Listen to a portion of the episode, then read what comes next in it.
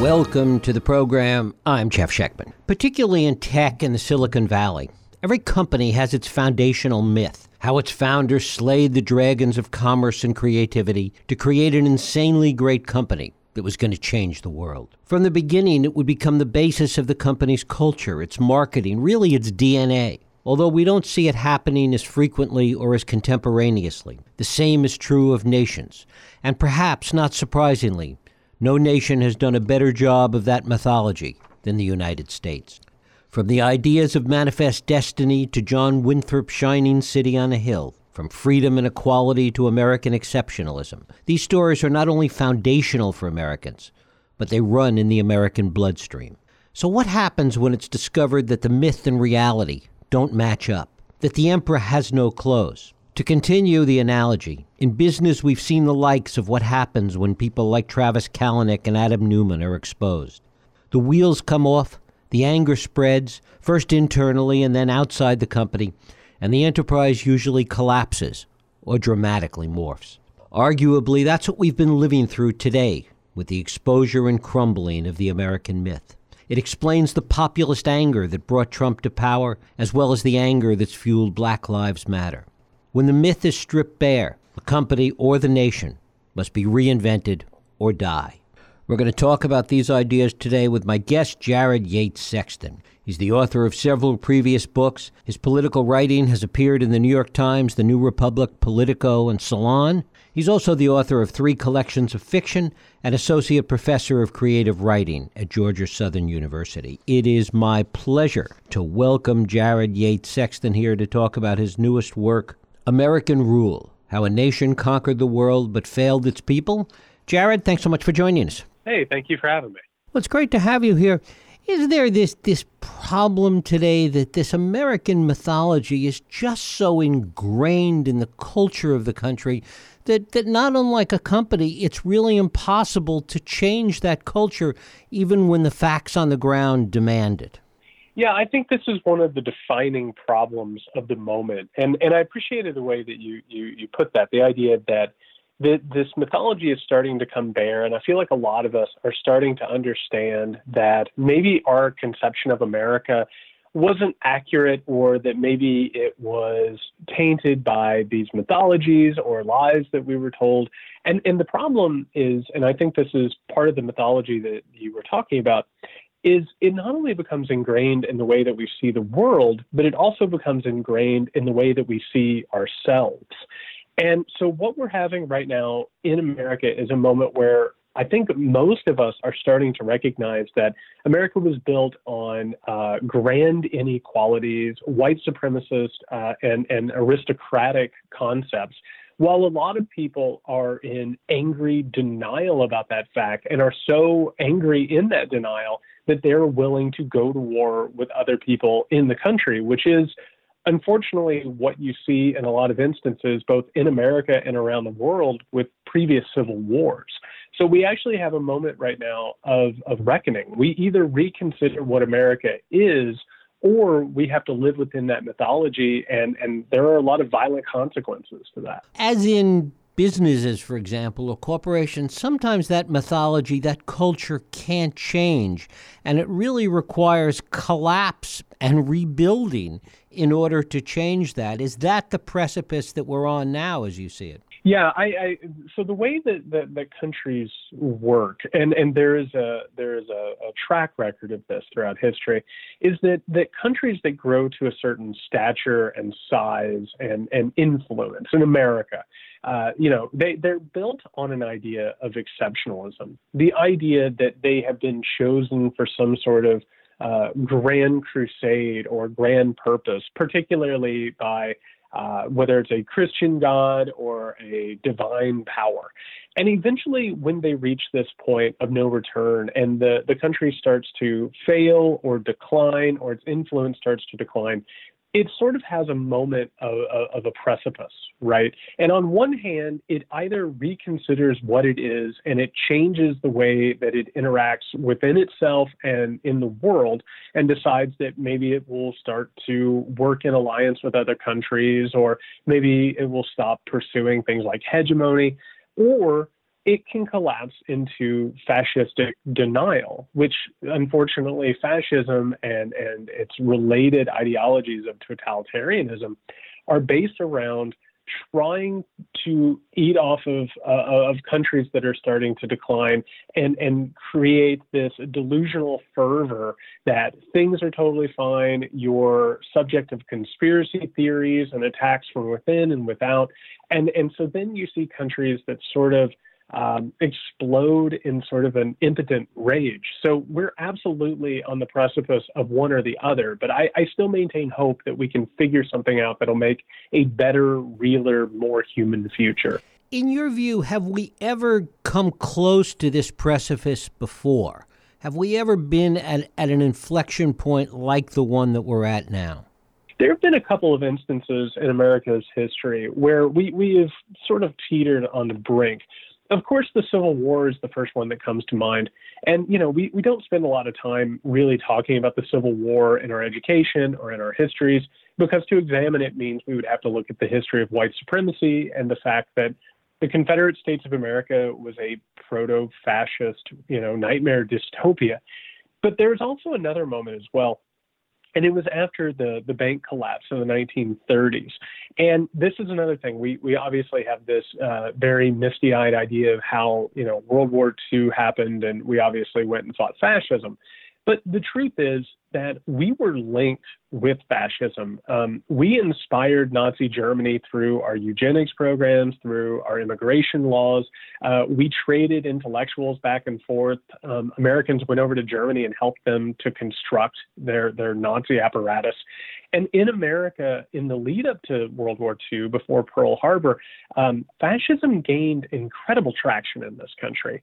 And you had a lot of young men who weren't able to find work, obviously in the Depression, who were becoming radicalized and were coming under the sway of demagogues, including Charles Lindbergh who is still held as a major American hero, but was a frontrunner for the presidency, and in his speeches and in his writings, were was trying to convince Americans to align with Adolf Hitler to protect white supremacy against the rising horde of, of people of color. So we've been on this precipice before. We've simply looked away from it and forgotten those lessons.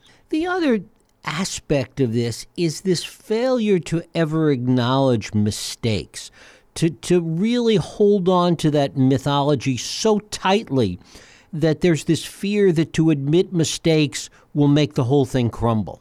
Absolutely. And, and the entire project is incredibly fragile. And if you actually look at things like how white supremacy works and propagates, it's actually very brittle. And the moment that mythology gets troubled, people start to, to read between the lines. And this is one of the reasons why um, Donald Trump is now, you know, at every stop talking about patriotic education, you know, making sure that our schools teach that the founding fathers were, you know, perfect in every way. They never made mistakes. White supremacy wasn't part of our founding. And the reason is, is because the truth is very obvious. If you just look at the documents, you talk to experts, you read the books, it's all right there and it needs this veneer. It needs this illusion. But the problem is that that veneer and that, that illusion are very very fragile. And the moment that you start peeking behind them you start realizing there's a lot of truth that has to be hidden in order for these people to continue to hold power. Where else can we look in history not of our history but the history of other nations to see similar kinds of constructs I, I mean, one of the things, unfortunately, is that the, the major nations of the world have, have all sort of gone through these, uh, you know, waxings and wanings. Uh, one thing that I think we, we need to think about is whether we want to move into the future the way that Britain did or the way, of course, that Germany did. And, and so with Britain, you see that their influence over the world, and of course, um, the, the British Empire was, you know, the most powerful empire in the world for many, many years. And when it started to decline in influence, it decided that it would take a step back. It would have a reconsideration of how it interacted with the world. It would start engaging in alliances and working with other countries. And of course, going back to the idea of Germany, after World War One, after losing um, uh, that particular war, um, fascism started to fill the void there and in Italy, and trying to say, you know what, we are exceptional. The only reason we lost the war, the only reason why we're struggling, is because there are all these conspiracies against us, and that leads to these giant conspiracy theories that legitimize things like genocide it uh, legitimizes eugenics. It legitimizes preemptive violence and oppression.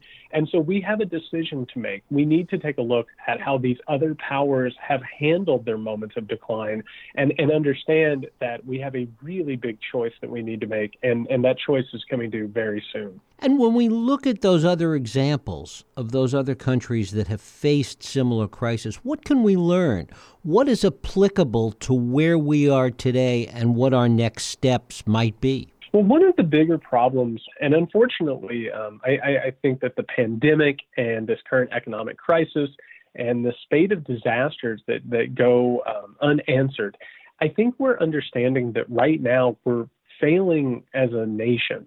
Um, and one of the reasons that we're failing as a nation is because so much of American power and wealth has gone towards the national security state. It's the idea that you know the entire world needs to operate based on American interests and you know the American vision for the future. And so we are in nearly every country around the world.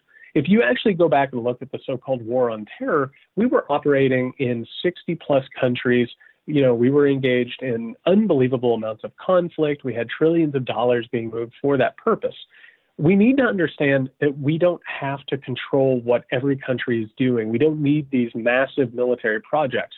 We need to take that money, that redistributed wealth, and start putting it towards things like education and healthcare and infrastructure, human projects that will make our lives better, as opposed to trying to protect the economic and political uh, uh, interest of, of the people who control our government. So we need to we need to step back from that and start relying on the international community and start trusting that other people aren't necessarily going to do evil just because they're not doing what we want them to do. In your view, is that even possible? Is the culture of what we were talking about at the outset here just so ingrained that it can't be changed?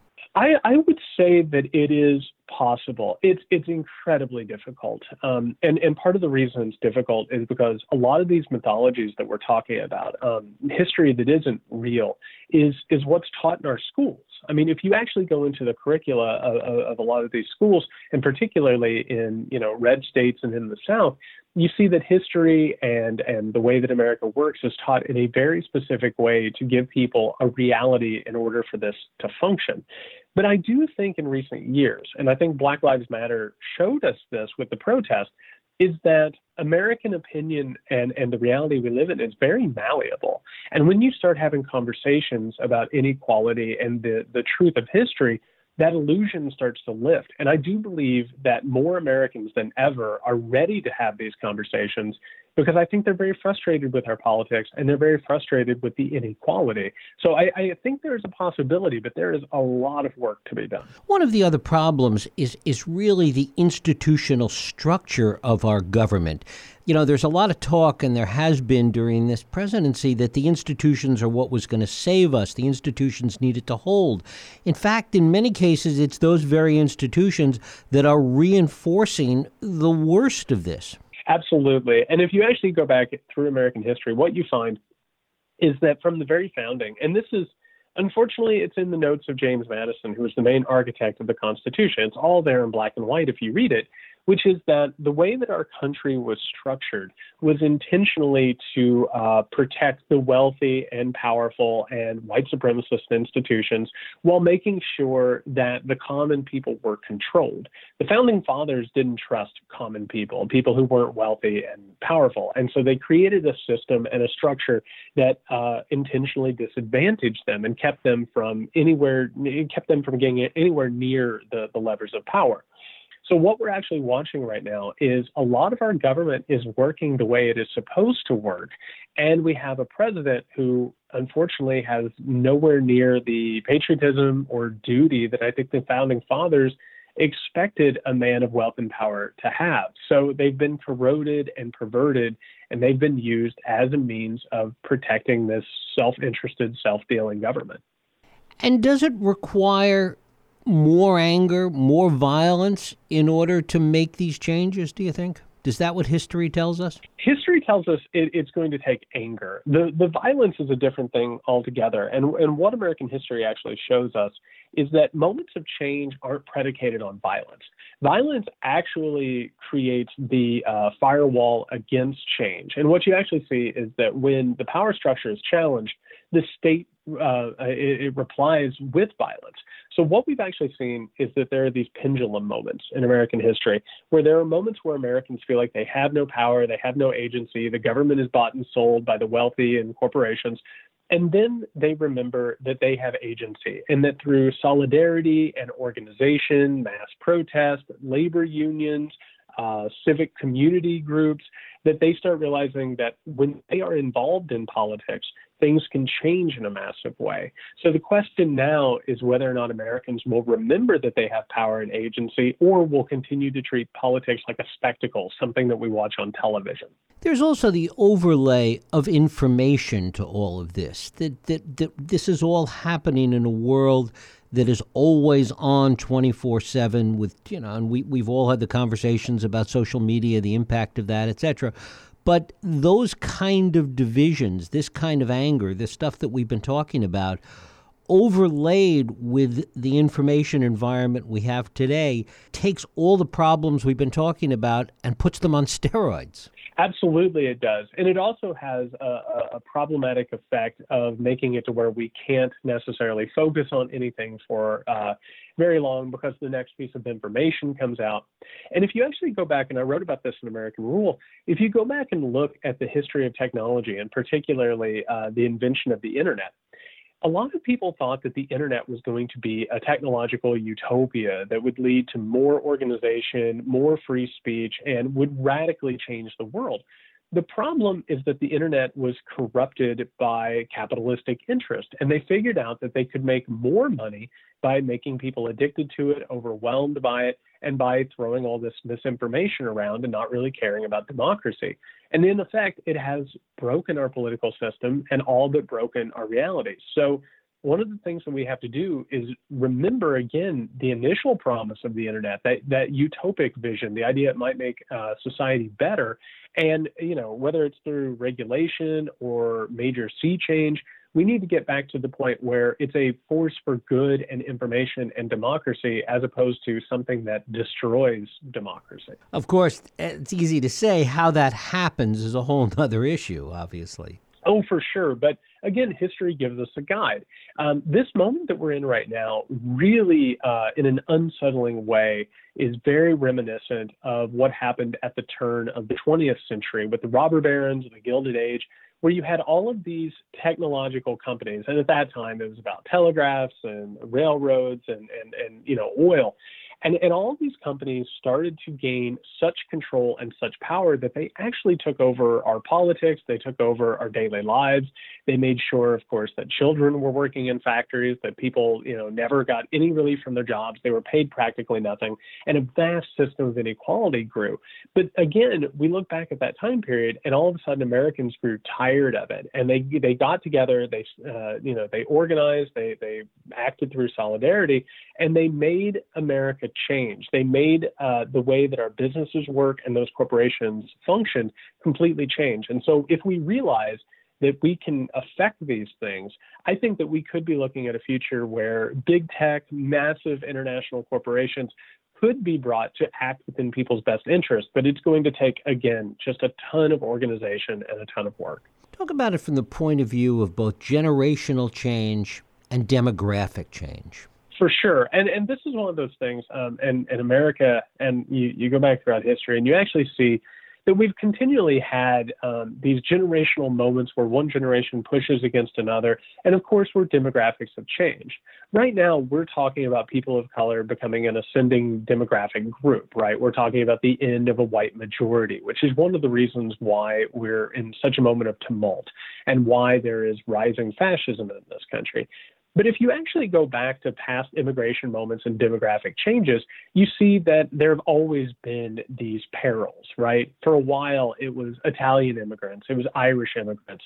And then eventually, what ended up happening after moments of, of terrible upheaval and violence and immigration acts that were xenophobic and racist in nature, you ended up seeing that eventually the idea of what a white person it ended up growing and encompassing the, the Irish and the Italian, and they were brought into the majority.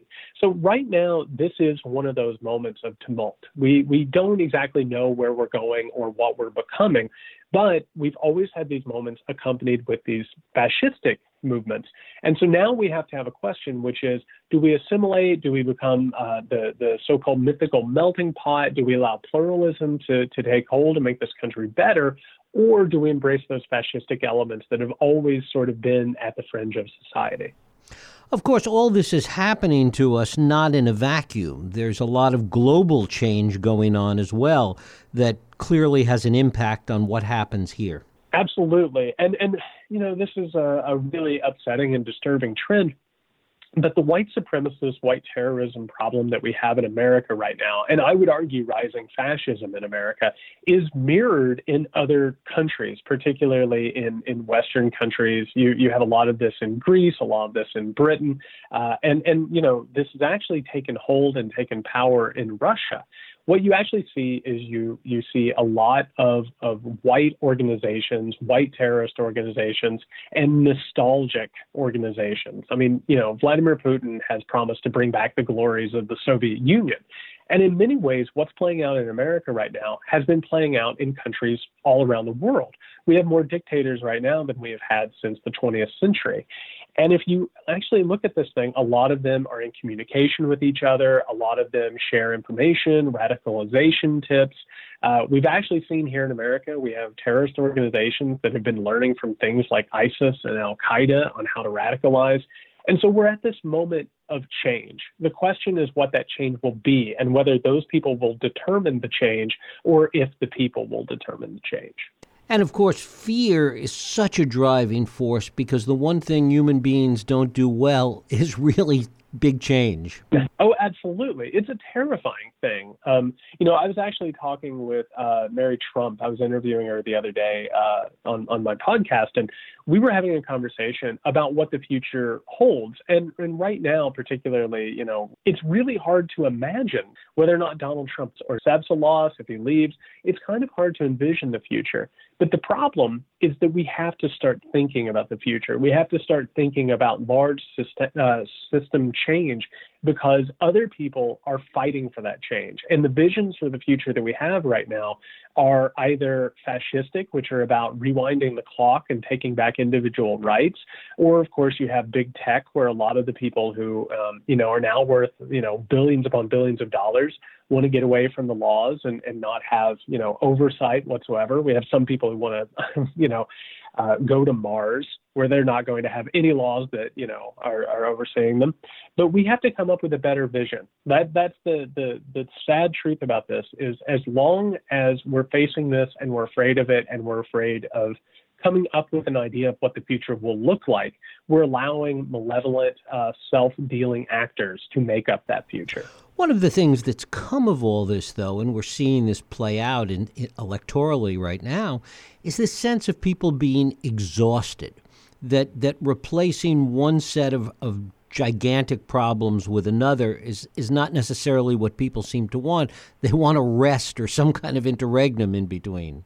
Oh, I know I'm exhausted. I've been aging in dog years since the Trump took over as president. And, and, and you know the, the the thing about it is uh, politics right now are exhausting, and they're exhausting for a purpose. Um, you make a lot of money off of anxiety. I'm, I'm talking about the media. I'm talking about politicians.